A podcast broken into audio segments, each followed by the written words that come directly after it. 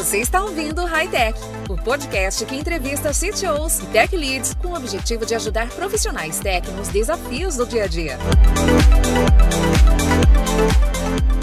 Olá pessoal, vocês estão no High Tech, podcast da Impulso para CTOs, Tech Leaders e profissionais de tecnologia próximos da gestão e liderança de times. Meu nome é Márcio Sena, sou CTO e diretor de comunidades aqui na Impulso. E nessa edição eu estou com o Caio Cobacho, Tech Lead é, e arquiteto de software da Viva. Caio, obrigado por aceitar o convite. Como você está? Quais são as suas expectativas aí quanto à nossa conversa e de onde você está falando aí? Opa, é, primeiramente, muito obrigado aí pela oportunidade de participar do podcast. É, eu tô aqui de São Paulo mesmo, aqui diretamente da minha casa, São Paulo capital. E Nossa. Cara, muito legal participar desse podcast, poder compartilhar aí as ideias, experiências, né? Perfeito. É, e, assim, a gente já conversou um pouquinho antes, acho que a gente tem. É, eu li bastante dos seus conteúdos que você publicou recentemente, inclusive. Então, acho que acho que vai ser um, um bom papo para a galera te conhecer também, que ainda não te conhece, e, e ouvir um pouquinho, acho que, do que você tem compartilhado é, e vivido no seu dia a dia. Mas antes é, da gente falar dos desafios que, que a gente tem, tem tido no, no dia a dia, Caio, eu queria que você falasse um pouquinho da sua trajetória. Como você chegou na posição que você está hoje na Vivo? É, quais caminhos, assim, acho que você que se destacaram, que, que você acha que, que faz sentido é, partilhar agora é, um pouquinho dessa sua trajetória? É, bom, eu comecei, né, como acho que como a maioria ali, né, das pessoas que assumem essa, esse papel como desenvolvedor, né? Então, lá atrás mesmo, quando eu tinha uns 17 anos, eu gostava muito de jogar, né? Então, sempre tive aquela coisa de enxergar um problema e tentar resolver ele, né? Acho que isso é, um, é algo que me ajuda muito hoje, né, né no, no, nas minhas atividades. Então, na época aí, quando eu fui entrando nessa área, eu gostava de jogar e o jogo que eu jogava, né, que era o Counter Strike, ele tinha tinha muitos trapaceiros ali no jogo, né, muita gente usando.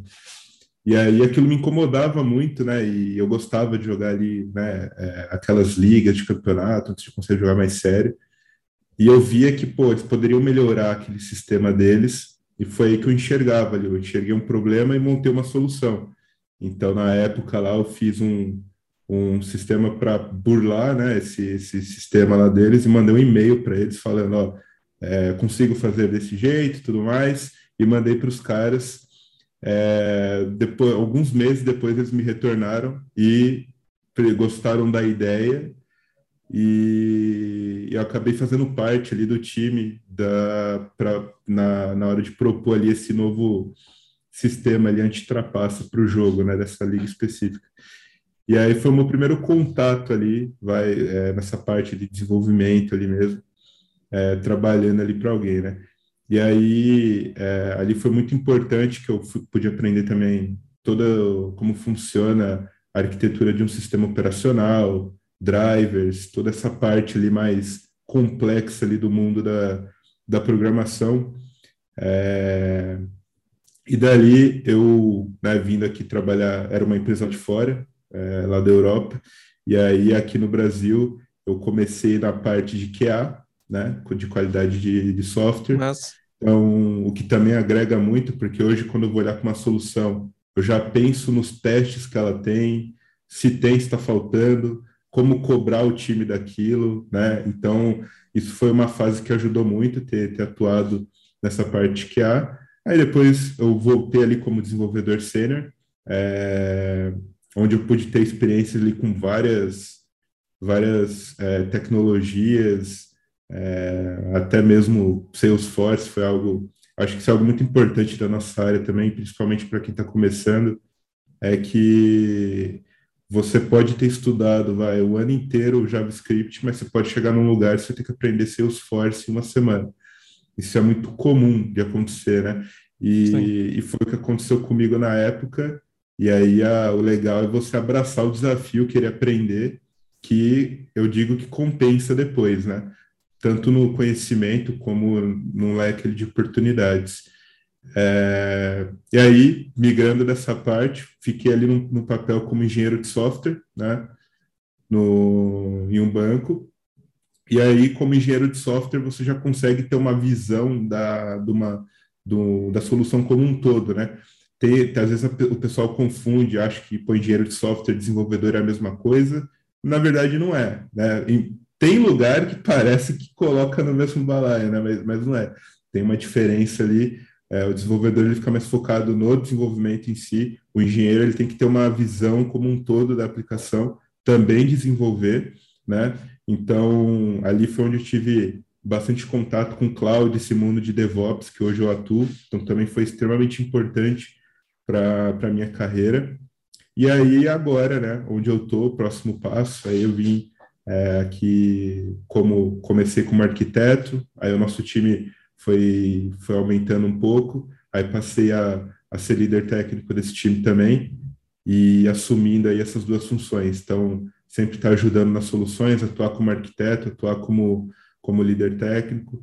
É, pode acontecer isso também, né? Às vezes a gente vai achando que, é, pô, eu vou só fazer uma função. Não, na verdade, você vai fazer várias ali é, desempenhar várias para que aquilo dê certo, né? Então, a gente tem que ter essa, é, essa visão, olhar um pouco fora da caixa, né?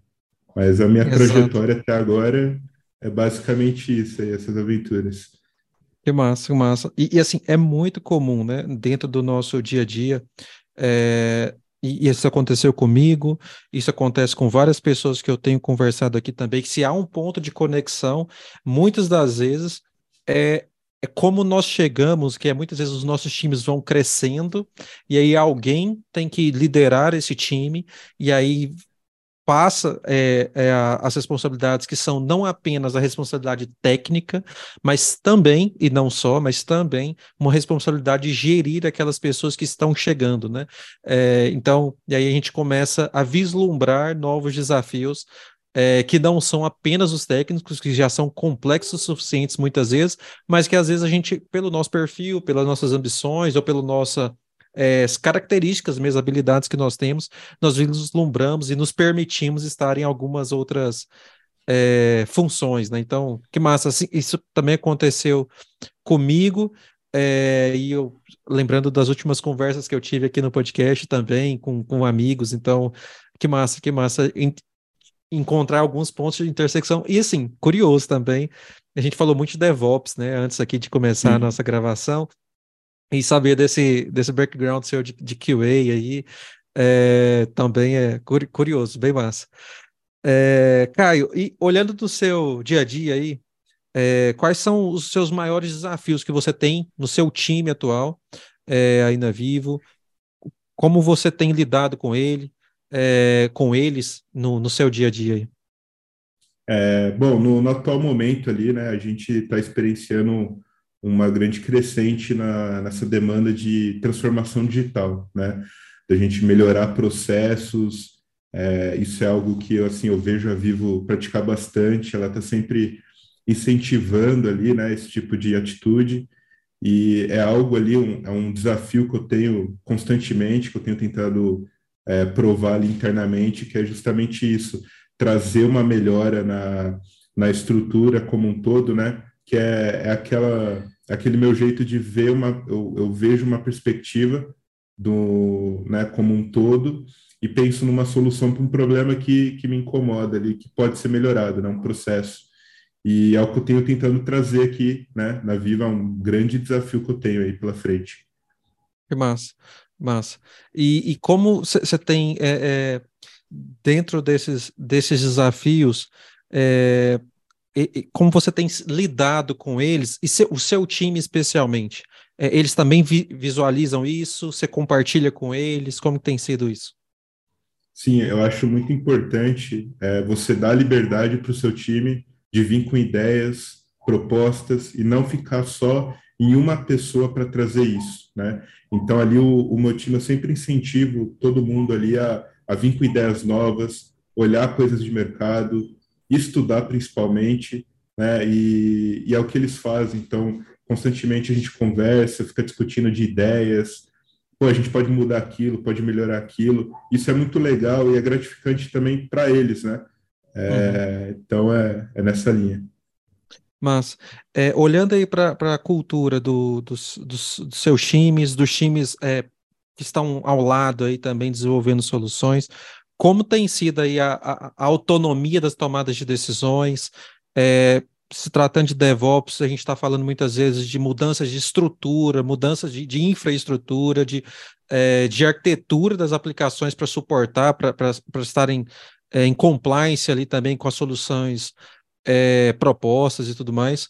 Como, como que essa autonomia é, é, algo que já está estabelecido? Você acha que é um caminho a, a se construir aí no, no, dia a dia?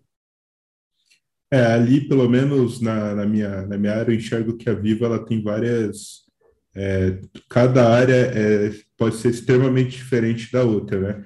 Então, na minha, sim, eu percebo que a gente tem uma, é, uma ali a, a alta liderança sempre disposta a uh, nesse tema de transformação digital, de querer inovar, né? Então, é óbvio que uma mudança, né? É, é isso mesmo, uma mudança vai precisar mudar estrutura, é, políticas principalmente, né? Então é algo muito complexo e que não é feito, né, rápido, não é feito numa sprint, né? Esse tipo de mudança. Então é um desafio bem grande e que assim é, de a gente vai conversando de área em área, né, de, de cargo a cargo, até chegar ali, de fato, a gente começar a implementar, né? Pelo menos é o plano que a gente traça aqui. Mas, e, e eu acho que é um, um, trabalho bem bacana que, que acho que a gente se vê muitas vezes é sendo um evangelizador, né?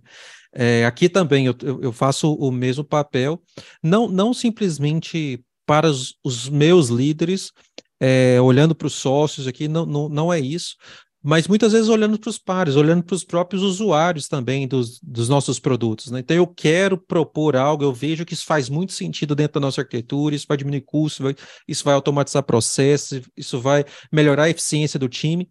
Entretanto, isso não é simplesmente uma decisão top-down, um, como você mesmo disse, é algo que a gente muda de uma sprint para outra. Não, é, é um conjunto de ações ações que a gente tem que vender, que o usuário tem que acreditar, se a gente tem esse diálogo com o usuário, é, mesmo que seja um produto interno, eu, eu sempre tenho essa preocupação é, que, beleza, todos os times têm a sua autonomia de construir, mas existem coisas estruturais que a gente decisões que, que, que, que afetam é, pontos estruturais dentro de um fluxo de trabalho, dentro de um produto, e aí cabe essa evangelização que a gente vai fazendo, essa conversa, esse convencimento, essa negociação, que eu acho que é um, uma característica muito clara é, para nós que estamos em posição de, de liderança é, tech, né? Nós sabemos muitas vezes o, o melhor caminho, mas o como a gente segue, como a gente executa é tão importante quanto o que a gente executa. Né? Então, você acabou de falar de, de, de, um trabalho de convencimento da liderança, e não convencimento de, ah, é porque é difícil, simplesmente eles são irredutíveis. Não, não é isso. É porque as pessoas precisam comprar essa ideia mesmo, porque Perca, é, é, pedras, é, percalços vão surgir de, durante o caminho, né? E você ter um time stakeholders, usuários que compraram essa ideia, é, você tem alguns problemas a menos é, durante essa jornada, durante essa migração, durante essa reestruturação, esse refactor, o que for. Então, não sei se faz sentido aí com, com o que você está no dia a dia, se, se você se vê também nesse papel de evangelista aí, desse de negociador aí, dessas camadas, não somente hierárquicas, mas também dos envolvidos ali, né? Sim, é perfeitamente isso mesmo, né? É, às vezes a gente tem uma ideia muito legal, uma ideia boa, mas a gente tem que provar essa ideia, né? Como que ela pode ser boa.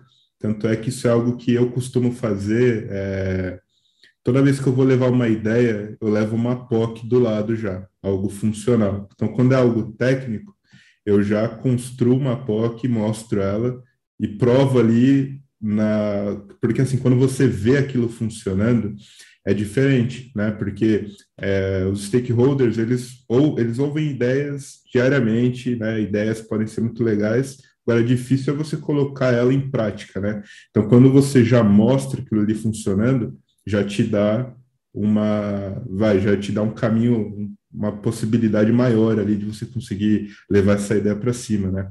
Sim, sim, perfeito. Uma boa, boa estratégia. Acho que é uma boa dica. Acho que é, é a gente levar algo, elementos mais palpáveis ali, Sim. palpáveis nesse mundo digital, é claro, mas elementos que as pessoas consigam vislumbrar melhor ali o que, que a gente está propondo, não é um campo de até identificar as restrições já, o que o, os débitos técnicos que, que podem existir nos primeiros momentos. Então, bem, bem, bem massa, e, e, já, já quero levar isso como lição de casa aqui, porque tô, tô no momento aqui de propostas também internas de um produto interno muito importante nosso, e eu acho que levar um, uma prova de conceito, é, é, levar um, um, um diagrama, de um fluxograma é, do, do novo fluxo, do novo processo, acho que isso ajuda ah, nesse, nesse processo de convencimento e até mesmo de, eu sempre tenho falado aqui, né, nem só de convencimento, porque às vezes vai ficar mais claro para a pessoa que não faz o menor sentido e ela pode contribuir, mas eu acho que não faz o menor sentido por causa disso, disso, disso. Eu acho que essa prova de conceito, um, é, algum diagrama, ele, ele, pode nos ajudar com isso, né, de falar, hum, então não faz sentido mesmo essa proposta minha. Então, o trabalho é de convencimento, mas às vezes o convencimento é o contrário, é nos convencer que não deveria, deveríamos fazer nesse momento. E tudo Sim. bem também, né? É... Pensando em, em informação de times, é, Caio, eu sei que você está dentro de uma posição de liderança dentro de um time, então você também é, influencia bastante, é, passa por você as pessoas que, que estão no seu time antes que elas entrem, né, de fato. É, quais são as, as ações ou, ou as principais características, na verdade, que você visualiza que essas pessoas têm que ter. Né? Você está no, no, Não sei se no seu time só tem DevOps, só pessoas, ou se tem desenvolvedores, é, engenheiros de software, arquitetos de software, se você tem um time mais é, diverso, mas independente das, das funções, dos cargos, das expectativas, tem algo que você. Alguma característica, habilidade que fala, isso aqui as pessoas têm que ter, é algo que eu procuro nas pessoas. Eu acho que o mais importante é você querer aprender, né? Você está disposto a aprender, você tem a curiosidade para abraçar qualquer desafio, né? Então, por exemplo, até um, um, um, dos, um dos recursos que entrou no, no time era uma pessoa que não, não tinha know-how de DevOps, por exemplo, mas era uma pessoa que, por exemplo, ela evoluiu tão, tão, tão rápido, e ela, ela evoluiu tão rápido, porque é uma pessoa curiosa, estava ali querendo aprender, né? E, e, isso que é o legal, né? Então, porque às vezes você tem uma pessoa que tem muito conhecimento de DevOps, e aí, é, se as coisas não saem como esperado, ela já desanima, né? Então, é, às vezes, e, e, o que mais na, na, nossa área de TI, é, poucas coisas dão certo, muitas dão errado para dar certo, né? Então, é, a gente enfrenta muitas falhas, muito desafio, né? E é muito difícil né, um projeto sair de primeira, é, para não dizer que é impossível, mas eu mesmo nunca vi nenhum projeto que hoje é super legal, super, né, deu certo, que não passou por falhas. Então, esse perfil, que é uma pessoa curiosa, que vai estar tá olhando, pesquisando e estudando constantemente, ela que vai ser o pilar para esse projeto dar certo, né? Então, eu acho que num time, é, isso aí, tanto os liderados como o líder, ele precisa ter essa curiosidade para olhar, para querer aprender, né? E abraçar os desafios. Né? Mas, mas é, essa curiosidade é, é perceptível né, nos profissionais. Acho que são, são pontos, são soft skills mesmo, é, que, que, são diferenciais bem relevantes, porque quando você tem um time é, que simplesmente aceita, simplesmente ele, ele, ele, e assim, muitas vezes é o que a gente quer, que as pessoas desenvolvam o que está descrito nos cards, nos requisitos. Mas é, em muitos momentos é, os times carecem de pessoas que sejam é, que, que busquem não só entender o que, o que, elas, o que elas vão fazer, mas propor coisas, pensar em, em, em soluções diferentes, porque certamente as, as, melhores soluções não vêm só de uma pessoa, né? Mas vem de um conjunto ali é, de, de, de, pessoas, de, de vivências, de, do, do, de seres criativos mesmo, de pessoas que, que investem um tempo não só é, estudando, mas analisando o que, o que já se tem.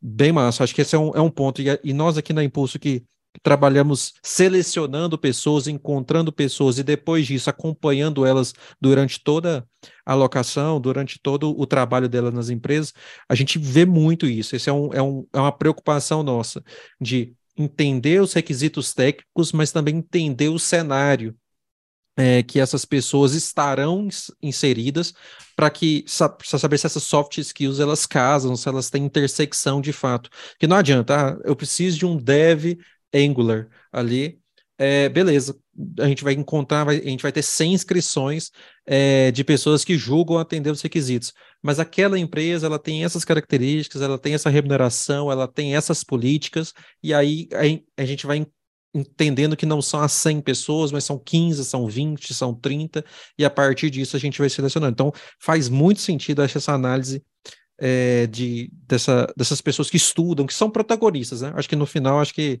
são pessoas que são protagonistas ali do, do dia a dia e que são capazes de tomar boas decisões. Excelente. É, tem um case aí, Caio, é, de sucesso, algo que você passou recentemente, pode ser na Vivo ou, ou em outro lugar, é, e que faça sentido é, você destacar aqui é, como, como uma lição mesmo, né? Como uma partilha aqui para quem está nos ouvindo? É, bom, teve, teve um. Não, não foi na Vivo, foi em outro lugar que eu trabalhei, é, onde a gente tinha um desafio ali de modernizar um sistema complexo é, que era ali um executável e por trás dele ele fazia um monte de, de procs, né? Não sei se você conhece, mas aquela, né, aquele monte de... Era extremamente complexo, é, travava muito, né? Então, era... Foi ali que eu aprendi a importância de, de você conversar com o usuário. Né? Você vai conversar, o usuário era uma pessoa de negócios, então assim, você não tinha um conhecimento técnico, então, isso é muito importante nesse case, que ele aborda algo que você leva, eu acho que, para a carreira, para qualquer área. É entender o usuário, entender o cliente, né? É, no meu caso, um cliente interno. Mas se você está trabalhando num lugar onde você precisa, você está lidando com o cliente final ali, entenda o cliente, né? Aonde você colhe o feedback do cliente. Isso é importante, né? É, por exemplo, a gente tem plataformas, é, o Reclame Aqui, tudo, é, é, são coisas que, dependendo de onde você trabalha, pô, eu sou desenvolvedor, eu vou ler o Reclame Aqui, vai, é importante você ler essas, essas coisas, e não, porque às vezes a pessoa lá que está montando os requisitos que vai te mandar, ela às vezes deixou passar alguma coisa, um detalhezinho que você pode ter pegado, né? E eu lembro que nesse case, é, como era algo interno, então era você ouvir o cliente, ouvir a dor dele, anotar aquilo tudo, eu anotava ali no, na minha agenda, e, e aí pensar numa solução, né? Então foi algo onde a gente modernizou um sistema que era bem né, obsoleto. Então ele estava, você mencionou Angular, foi um sistema em Angular, a gente usou ali para o front, é, usamos ali várias é, boas práticas ali, ainda em cloud privada, né, mas ali a gente já tinha o objetivo daquele, daquele, daquele site ali ir para a AWS também, né? E isso é algo também bastante interessante. É, hoje em dia a gente ouve falar de muita de cloud e tudo, mas a gente tem que saber quando sugerir uma cloud, porque em muitos cenários o on-premises é melhor que a cloud. Existe esse cenário, né? É, financeiramente falando. Ah, por mais que pareça que não, mas às vezes a cloud privada é muito, a cloud pública é muito mais cara do que você que já tem seu servidor lá funcionando. Então, às vezes, fazer as coisas o modo tradicional é o ideal, ou viver ali os dois mundos, né? Você, não precisa ter tudo na cloud pública, mas também não precisa ter tudo na cloud, é, numa cloud privada ou no on-premises da vida, né? Então, esse desafio, esse case foi onde eu aprendi essa diferença onde eu pude ver é, que esse convívio ali dos dois mundos era importante. Foi também um, uma fase onde eu pude aprender bastante coisa e também ensinar, porque na época é, do meu time ali só eu tinha conhecimento de AWS, que eu estava estudando para certificação. E então ali a gente tinha pessoas que estavam mais acostumadas com o modelo tradicional, né, tanto de desenvolvimento de software como de arquitetura. E aí você poder ter a oportunidade de ensinar essas pessoas, pelo menos para mim, foi muito importante na minha carreira, né? É, porque eu mesmo tenho um perfil, eu acho que qualquer pessoa que quer assumir uma posição de liderança, desde liderança técnica até uma alta liderança, como um CTO, ele precisa querer ensinar. Eu acho que ele tem que gostar de ensinar, mas também saber quando ele precisa aprender, né? É, às vezes você é líder, mas um líder pode aprender com um estagiário, um diretor pode aprender com, com analista júnior. É, o conhecimento está em todas as camadas, né? Então isso é muito importante e eu aprendi muito isso nesse case. Massa, massa. E, e, assim, eu acho que você já adentrou na minha última pergunta, é, a partir desse case, que é quais dicas você daria, né, para outros tech leaders, para CTOs, para pessoas que estão é, como desenvolvedores, engenheiros de software, mas que vislumbram, né, uma posição de gestão. É, acho que você já falou um pouquinho aí dessa, dessa capacidade de aprender, de se mostrar suscetível a, a não a, a, falar que eu não sei, né? Mas tem algumas outras é, dicas aí que você acredita que faça sentido é, e que você aprendeu bastante nessa transição aí recente? É, eu acho assim, a comunicação é algo extremamente importante, né, para uma para uma posição de liderança. Eu diria até que uma posição técnica mesmo, ela é importante.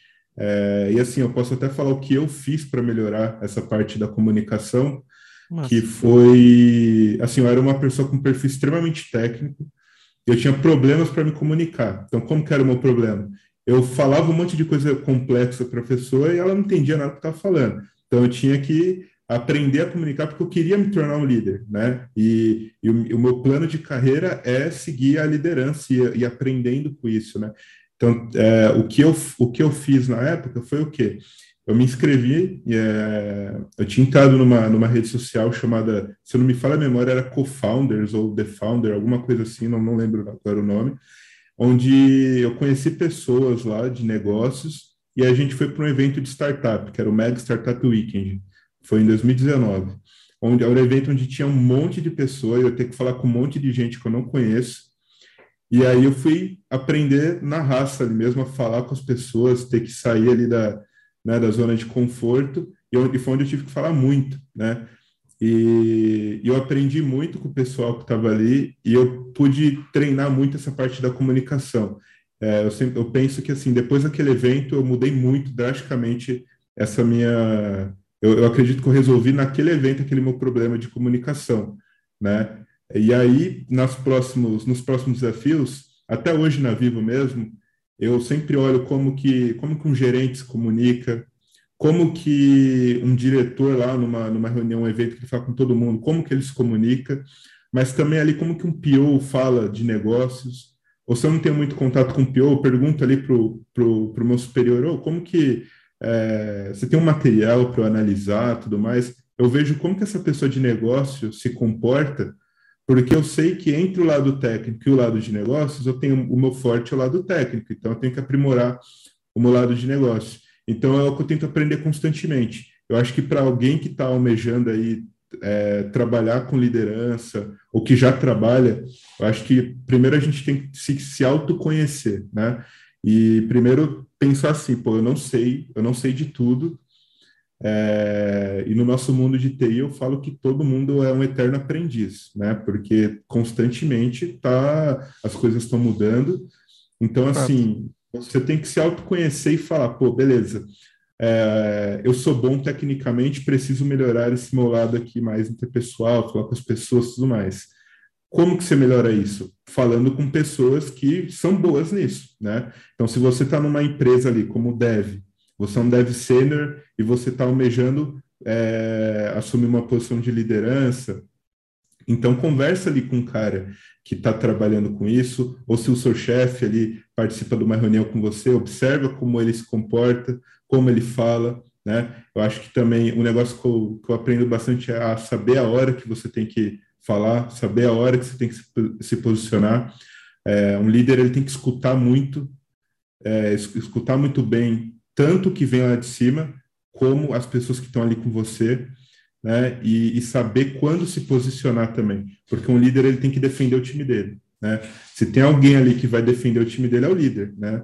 Então, ele tem que saber quando se posicionar, às vezes numa situação de uma apresentação, onde um liderado seu vai falar alguma coisa, mas às vezes ele se embanana, e aí você tem que saber a hora de você entrar lá e ajudar o cara. Assim, você não vai deixar o cara se afogar sozinho ali.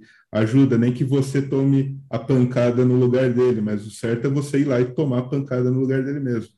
É normal isso acontecer. Então, acho que essas são é, regras que eu tento aplicar em mim e eu observo assim pessoas que são referências assim para mim que eu vejo que eu falo, pô, esse cara faz isso certo e para mim é o tipo de líder que eu quero ser.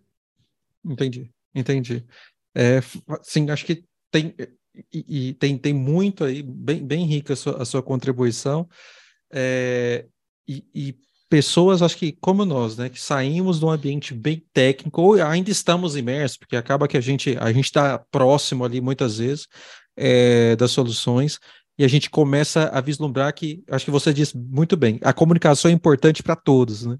É, mas ela é cada vez mais obrigatória, ela é cada vez mais exigida, é, naturalmente mesmo, né? nenhuma pessoa, um, um, um cargo exige, mas as, as expectativas vão aumentando quanto à comunicação a partir do momento que a gente vai assumindo mais responsabilidades ou uma gestão.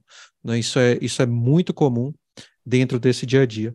E, e, e Caio, é, para você manter é, se, é, atualizado aí, a gente falou bastante de gestão, mas com, quanto aos assuntos técnicos mesmo, porque nós, querendo ou não, no final das contas, nós somos líderes de, de, de times técnicos. Eu sei que você está muito próximo da AWS, da, da Azure.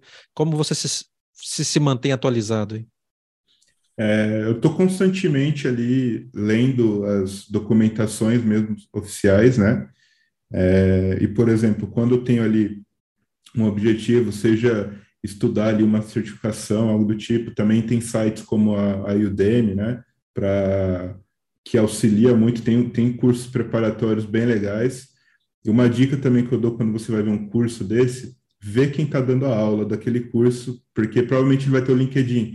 Veja lá a experiência do cara, porque às vezes tem muito curso que, que você faz, mas no final não vai te ajudar muito, às vezes é desatualizado. Então, lá é um lugar legal. O YouTube também tem cursos bem interessantes, né? É, eu tenho um site meu mesmo, que o nome dele é Boost My Skills, que ele, ele é focado no público geral, né? Então, o site é todo em inglês, é, que é uma... Eu comecei a escrever artigos, tudo, e a ideia desse site é querer ajudar também as pessoas.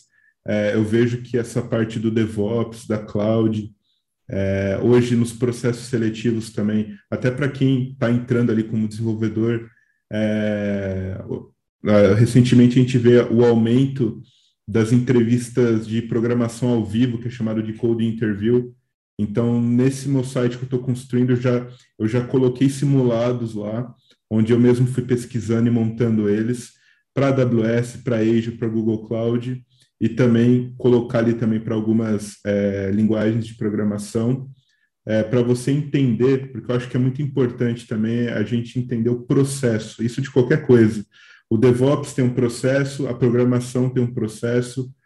É, se, uma vez que você entende o processo, não importa se você vai aplicar por uma vaga de. Óbvio, você tem que entender o framework ali, mas não importa se é uma vaga que você entrou lá para Angular, mas aí no meio lá do. Você entrou, pode ser que daqui um mês mudem lá tudo para React. E aí, o que, que você vai fazer? Se você não entender o processo, você vai passar por apuro, você vai ter que estudar muito ali. Então, uma vez que você entendeu o processo, como que o Angular funciona, como que o React funciona, é, como que um SPA né, funciona, o que, que acontece ali né, por debaixo dos panos, para você é muito simples, né? E eu acho que até hoje a galera até esquece o que é o assembly, é, esse tipo de coisa a mais ali, né, baixo nível ali, as pessoas esquecem um pouco disso aí, mas é importante. Então, eu acho que, primeiramente, o, os processos das coisas, estudar, é, programação do DevOps, qualquer tipo de processo, é, livros também, né? Eu tinha um livro também, mas aí era, era de Java mesmo, aquele livro bem gigante ali, mas é, eu tenho Arquitetura Limpa, que é um livro que eu gosto, é, tinha um de, de infraestrutura também, mas eu acabei emprestando ele para um colega. Mas sabe aquela quando você empresta e você nunca mais Sim. vê ele? é, acho que o, o, seu colega que está ouvindo nesse momento, talvez ele vai te. oh, preciso devolver, preciso devolver. Boa. Mas ah, é, é, basicamente isso, né? Tipo, é a gente é, documentação, vídeos, plataformas de treinamento. É, esse meu site, quem quiser olhar lá também, é é, acredito que possa ajudar mais a praticar o, o conhecimento, né? Pôr em prática. Sim. É... Vamos deixar, inclusive, o seu, o seu site na descrição do episódio. Então, para as pessoas conseguirem acessar. Bacana. Be perfeito. É, você já citou alguns aí, mas a gente está montando um acervo aqui de, de livros é, dos, das pessoas que, que, estão batendo papo comigo aqui no, no podcast. Tem algum livro que você fala, ó, isso aqui eu queria deixar como a minha indicação é, desse, desse do, dos assuntos que a gente se passou, ou até mesmo do, de um. É, por ser um, algo que você. Não, esse aqui eu sempre requisito, esse aqui é algo que está sempre, sempre próximo de mim aqui, esse livro, e que eu acho que as pessoas poderiam lê-lo, é uma boa indicação. Tem algum livro aí de, de cabeça aí, cara? É, eu acho que, assim, o Arquitetura Limpa é um deles para quem quer pegar é, boas práticas ali de... É, boas práticas de programação em si, né? Tem o DevOps Handbook também, que era um, é um livro que eu li, eu li ele virtualmente, Massa. mas é um, é um, livro que ele mostra sobre a cultura do DevOps é, nas empresas, como foi adotado. Eu só não, eu só não sei se ele tem em português, esse aí, o do DevOps Handbook. Eu acho Parece que, que tem. Fiz uma pesquisa rápida aqui, tem sim o manual de DevOps. É a tradução Isso. dele. É, todos, todos é, tem, os dois, inclusive, tem inglês e em português. Bacana. Vou adicionar no nosso, na nossa lista aqui, compartilhar também o link no, é, na descrição do episódio. E para fecharmos, Caio, como as pessoas te encontram aí nas, nas redes sociais aí, onde que você mais está ativo, onde que você sempre está acessando aí?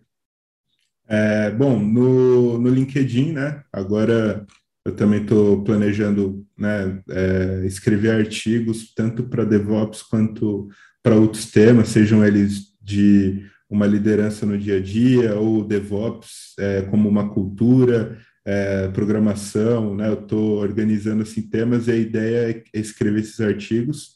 Então, o Medium, né, onde eu, publico é, esses artigos, é, não sei se o Medium é muito bem considerado uma rede social.